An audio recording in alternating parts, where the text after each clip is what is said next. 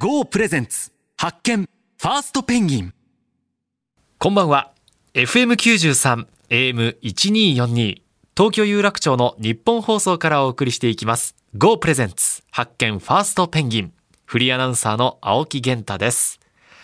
9月に入りましたねあの、これまでは私、青木源太のアナウンサーの仕事についていろいろと話してきましたけれども、今日はですね、私の趣味についてお話ししたいと思います。まあ、趣味いろいろあるんですけれども、そのうちの一つが、米国株投資なんですよ。私、投資がもともと好きで、まあ、2008年、だから入社3年目ぐらいかな。2008年ですから、今から14年前か。14年前から投資をしてるんですけれども、まあいろいろやっていて、2018年ぐらいから軸足を日本市場から米国株市場に移して、今は米国株中心に投資をしています。米国株、楽しいんですよ。やっぱり決算が3ヶ月に1回ありますよね。3ヶ月に1回、年4回の決算とか、各社が発表する新しいプロダクトやサービスのニュースなどをチェックしないといけないので、大変ではあるんですけれども、まあ僕の場合は仕事じゃなくて趣味なので楽しくやっております。というのもやっぱり SNS が発達したというのは一つ大きいですよね。あの今では例えば決算情報だとか各社のニュースとかも即時翻訳してくれる人がいるんですよね。以前はそういう情報にたどり着くこともできなかったし、ましてや自分で翻訳してその情報を読み解くなんてことはできなかったので、そういったことができるというのもあって、2018年頃から、え軸足を米国市場に移しております。まあ、いくつか理由がありまして、一つ目、まあ、人口ですね。あの人口、まあ日本もアメリカもどちらかといえば少子高齢化なんですけれども、日本ほどこう急激に少子高齢化に向かっていない日本よりはこう緩やかでまだ生産年齢人口が多いというのが一つ。あと、米国ですからね。もう世界中からマネーが集まるんですよ。そりゃそうですよ。北米市場を制したサービスっていうのは大体数年で世界も席巻するという流れ最近ありますので、もう世界中からマネーが集まる。そして三つ目。競争して成長する。これですよ。日本ってやっぱりまだ解雇規制とかがあったり、中小企業に優しかったりするので、失業率は低いといういい点はあるんですけれども、じゃあバリバリ競争しているかと言ったら、そうではないんですね。で、その点、アメリカ市場っていうのは、利益を出せない企業はもう退場させられるし、これも社員もしかりですよね。ですから失業率は非常に高い。でもその代わりその雇用の流動性というのはとっても高いわけなんですよ。だからどういう社会を選ぶかというところではあるんですけれども、まあ競争がしっかりしている市場の方が、やっぱり成長率っていうのは大きいんじゃないかなと私は思っています。そして4つ目。私はアナウンサーとして日本で仕事をしています。これはもうその時点で日本に投資してるようなもんなんですよ。なので本業の仕事は日本で頑張って稼いで、本業で稼いだお金をアメリカで増やしてまた日本で使うみたいなライフスタイルにしたいなというふうに思っています。まあ分散という観点でも資産は外国市場に投資しています。5つ目。自分は天才じゃないからなんです。これ投資ってどういうことかっていうと、誰もが考えつかないような新たなサービスを生み出して利益を作り出すその天才起業家たち、その利益のおこぼれにちょっと預かれるのが投資なんです。じゃあ僕が何か考えて新しいサービスを生み出せるか。多分無理なんですよね。なので、あの、まあ、日本もそうですけれども、アメリカにも、まあ、企業経営者、天才的な人ってたくさんいますから、そういった方が生み出すサービス、利益のおこぼれにちょっと預かるために、投資をしているという部分もあります。まあ今5つ挙げましたけれども、最近もう一つ加わったのが、円安対策ですよね。まあ、米国株を購入するという時点で、ドルに転換されますから、米国株に投資するという時点で、ドル資産を持ってるということになりますから、こう昨今のこの円安の状況の中で、まあ、外貨建ての資産を増やすという一環もあって、米国株増やしております。まあ、すべてこれ私、あの、趣味の範囲でやっておりますので、楽しくやっております。というわけでね、あの、米国株市場が動いているのは夜中なので、私はだいたい夜中この時間、今、日曜日の夜中ですよね。あの、米国市場っていうのは夜中動くので、私はだいたい平日の夜中は、米国市場の相場を見ています。日曜日の夜は、ファーストペンギンを聞いています。というわけで、青木源太がお送りする発見ファーストペンギン。今夜もよろしくお願いします。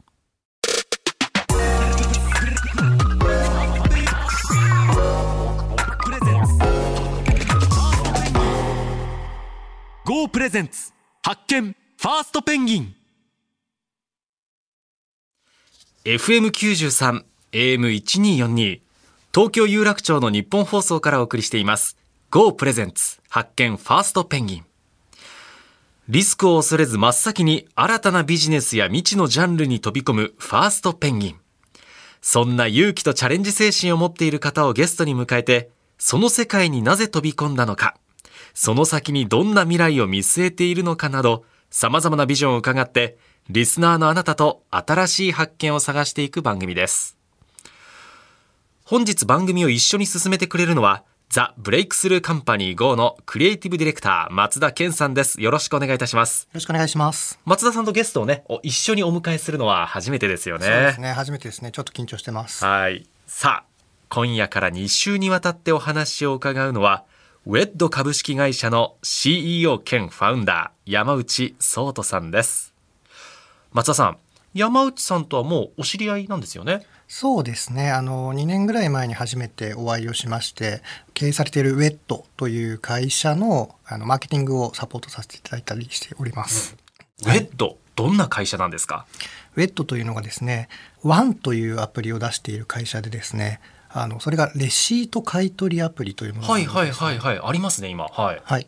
要はあの皆さんが買い物で出るレシート普段あの捨ててらっしゃる方が多いと思うんですけれどもそれをあの最大1枚10円で買い取ってくれるとレシートの写真を撮ってアプリで送れば最大10円で買い取ってくれるという魔法のようなアプリですね。だからもう消費者にとってはもうあの使い終わって例えば家計簿にメモしたりだとしたらもう捨てるものでしたよね。そうですねそれがお金を生み出すなぜそこにお金が生み出す仕組みができたのかとそうですねいうところですよね。不思議な仕組みが裏側にあのあるんですねこれが、うん、そしてかなりお若い方だと聞いてますよ。そうです僕が初めてお会いした2年前はまだ10代19歳でした、ちょっと待ってください。2年前で19歳ということはまだ21歳ということですね。そうですねはいはい。今日はですね、そんなウェッド山内聡人さんにお知らせを挟んでからたっぷりお話を伺ってまいります。お楽しみに。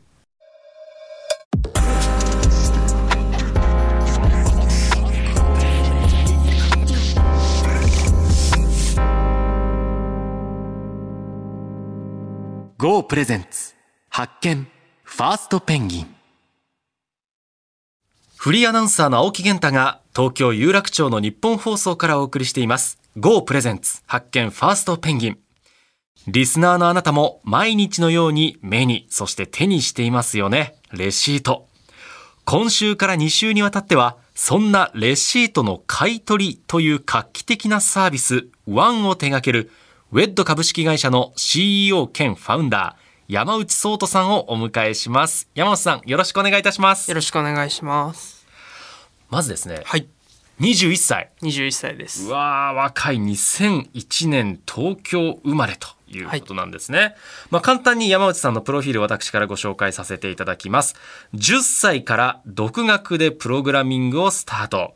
2012年には中高生国際ルビープログラミングコンテスト15歳以下の部で最優秀賞を受賞します。まあ、ですのでもう小学生の頃からずっとプログラミングをまずやっていたと。そうですね。ああなるほど。そして2016年15歳でウォルト株式会社現ウェッド株式会社を創業します。いや僕その会社をはい。何歳から創業できるかもちょっとルール的なものも全然よくわからないんですけれども、15歳で代表取締役として会社を起業したということですか？えっと、厳密には15歳だと代表取締役にはなれなくてなれない。はいまあ、なれるんですけど、手続きをしなきゃいけないことがめちゃめちゃ多いのと、まあ、現実的に結構無理っていうところがあっでなのであの株主にはなれるんですけどその代表取締役にはなれないっていうことで代表を別の人を立ててあの会社をやってました。それ親とかじゃなくて？じゃなくてですね。ああなるほど。もう起業家になりたいっていうのはいつ頃から思ってたんですか？起業家になりたいと思ったことはなくてなんかどちらかというとそのプログラミングが大好きな少年でそのプログラミングって言ってもこうなんていうかものを作る。でそれを世の中に出すことがすごい好きだったのでで世の中に出していくことの中でなんかこの製品を世の中に出すには大手の会社とこう組まなきゃいけないっていうことがあってでその時に会社化してないとこうなかなかやりづらいっていうことで法人化したっていうのが一番最初のきっかけだったりします。なるほど、まあ、自分のやりたいことをやるためにということなんですね。で2018年にリリースしましたレシート買取サービス1がですね、はい。リリース後16時間でダウンロード数7万買取レシート総数24万枚を突破。その2018年にはフォーブス30アンダー30エイジア2018に2部門選出されます。ということね早速なんですけれども、はいこのワンレシート買取サービス一体どういったサービスか教えてください。そうですねレシートのまあ普通にこう店お店とかであのもらえるようなレシートの写真を撮ると最大1枚10円お金がもらえるよっていうようなサービスになってます。なぜそのレシートに10円の価値があるんでしょうか？そうですね。まあこのレシートを僕ら今累計で4億枚ぐらい買い取っていて、そのレシートからこう得られる購買情報の、まあ、いわゆるビッグデータみたいなものから、例えばこういう商品とこういう商品一緒に売ったらもっと売れるようになるよとか、この商品はこういう属性の人とかが買ってますみたいな、そういうデータを企業に対して提供しているっていう形になります。このその市場の中では、はい。それはこうワンが一番最初なんですか？その買取サービスいやそんなことはないですね。いわゆるそのマーケティングリサーチの領域で言うと、なんかそれこそ視聴率の調査とかされてるような会社さんとかが、あの結構やられてたりとかしていた背景はあったりします。15歳で、まあ、ウォルト株式会社、まあ、今のウェットを起業してから2年かかってるわけですね。その買いレシート買取サービス1がリリースされるまでに、これ最初からそれがやりたかったとかなんですか？いや、えっ、と、もともと結構、まあ僕はなんかその表現をしたかったんですよ、ずっと。表現をしたいっていうのは、そのエンジニアの中でも、エンジニアリングが好きなタイプと何かサービスを作って世の中に出していくことが好きなタイプ、はい。この2タイプがあるんですけど僕はどちらかというと後者でなんかこう世の中に広く使われるようなサービスをどうやったら作れるかなとかその中で僕が面白いと思ったものを作って世の中に出していってそれが受けるっていうことを探求していきたいというか、みたいな感じだったのでそういう意味ではまあいろんなこう試行錯誤しながらなんかその自分自身の作りたいものと世の中の反応のこうすり合わせをしてってた2年だったかなっていうのは思いますね。今はこのレシート買取サービスをこう中心というか軸にやってらっしゃるということなんですね。、はいや松田さんこのこの技術もそうですしこのサービスこのマーケティング自体がやっぱりこの時代ならではでもありますよね。そうですね。これ山内さんからも聞いたことでもあるんですけど、意外とその横断して一人のユーザーがどういう買い物をしてるかっていうのを取れている会社っていうのは実は少ないんですね。なるほど。例えばコンビニさんもあのどういう年代の人が何時に何を買ってるみたいなことを取られてるんですけどそれってあくまでそこのコンビニのチェーンに限定される確かにそうですよよね。その人がコンビニを利用した時に買ってるのしかわからないわけですよね。そうなんですよ。その方がスーパーに行ったりですとか、あの、例えば街の商店街で買い物したりっていうところは取れてなかったりするんですね。で、そのレシートっていうのが、そこを横断して、一人の方の一日の生活の買い物を横断して取れるっていうところは、すごい発見だなっていうのは思います、ねうんしかもねデバイスでそのねそのユーザーが自分で写真撮って送れるっていはい。う時代になりましたもんね。そうですね。うん、で8月26日から始まった横浜市の取り組むキャンペーンにワンが関わっているということなんですがこれはどういったキャンペーンなんですか？あの横浜市さんの中で、まあ、物価高騰に対する何かしらの対策をしていこうっていうのが、まあ、横浜市さんもそうですし国全体の今のこう施策としてあの打ち出されてるんですけど横浜市民の方が買い物をしてレシートの写真を上げると20%お金がもらえるよっていうような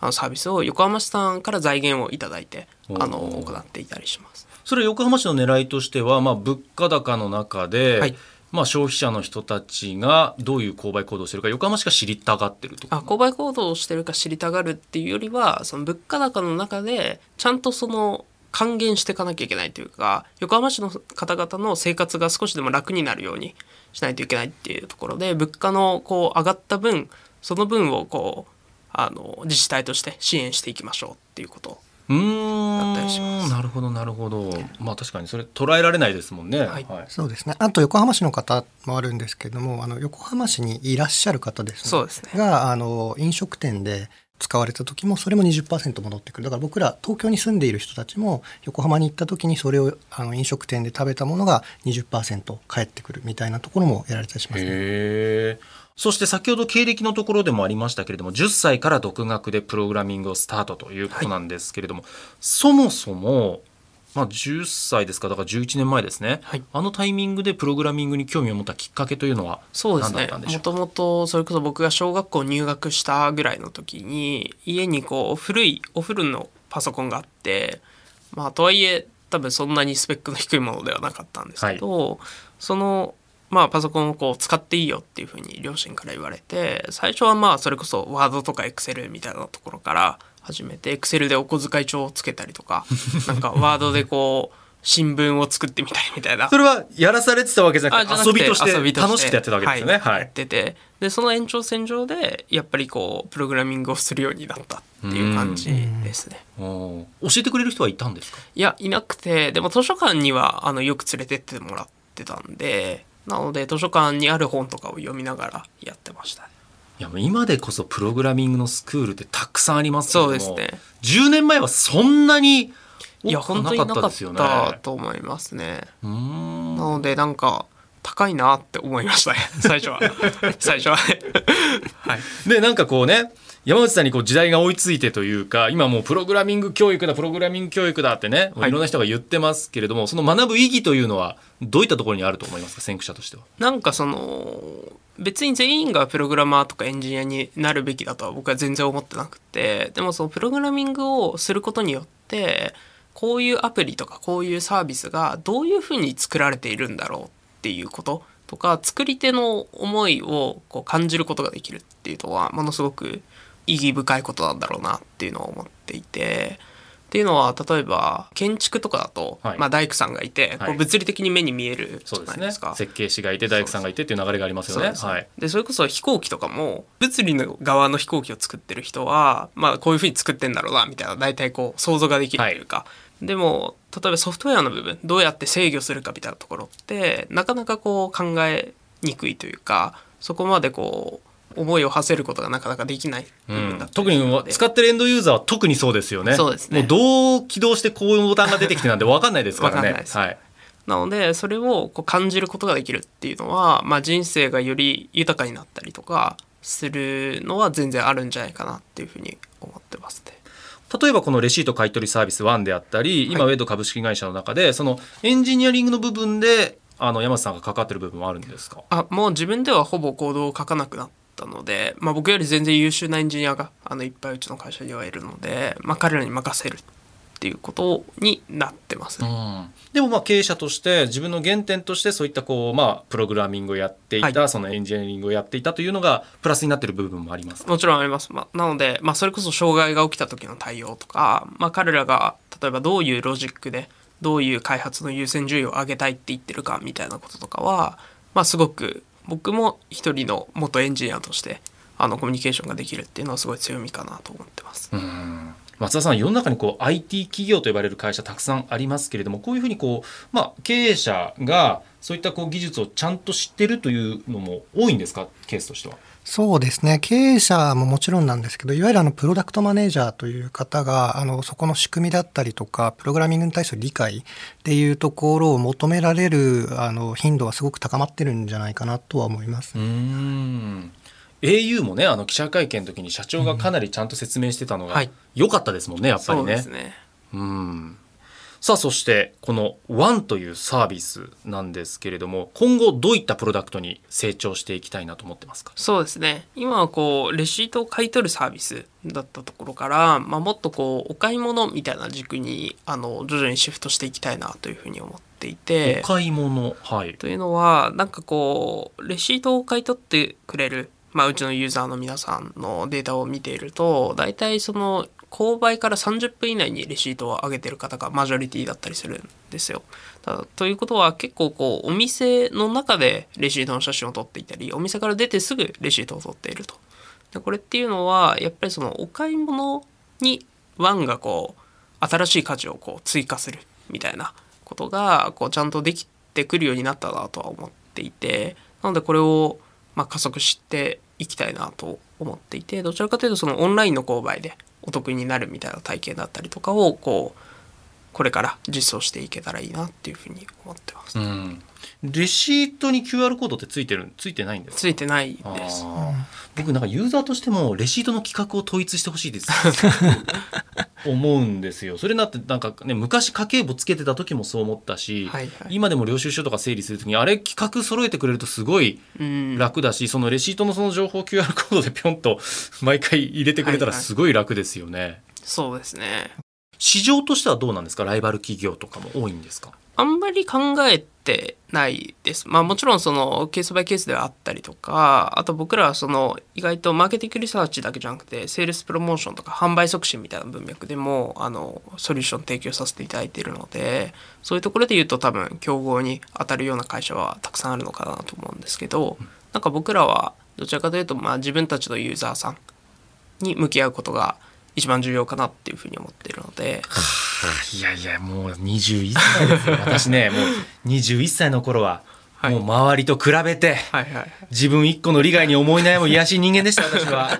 もう自分のユーザーさんだけを見つめてる。なんか達観してますね21歳で。そうですね、ええ。あの僕も本当人生2周目なんじゃないかな。思う時が多いですね。いや本当同世代。いや私年上の方と話してるんじゃないかというね錯覚に陥るぐらいですけれどもさまざまな話を伺わせていただきました。来週もまた山内さんにいろいろ教えていただきたいと思ってます、はい。もうなんかもう本当にお話を聞かせていただきますというね。もうなんか師匠とお話しするような感覚になっておりますけどもいえい来週もよろしくお願いいたします。よろしくお願いします。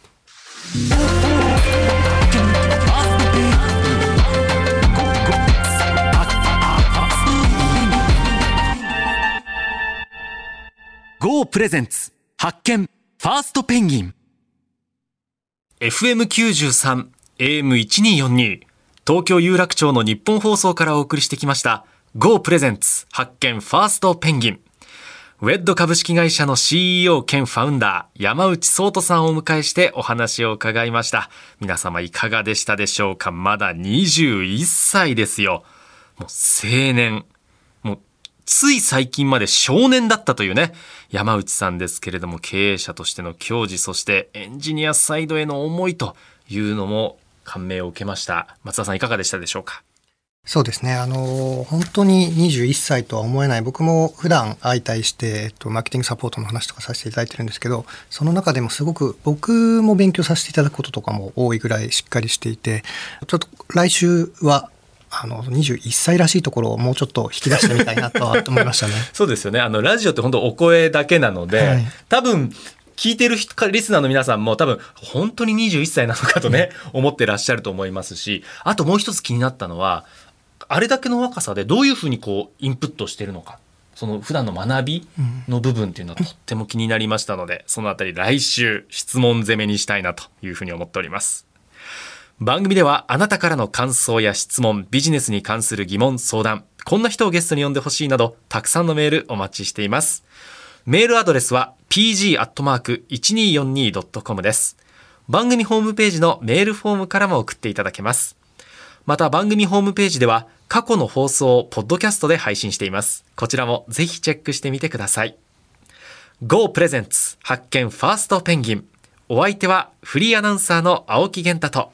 ザ・ブレイクスルーカンパニー号の松田健でした。また来週お耳にかかります。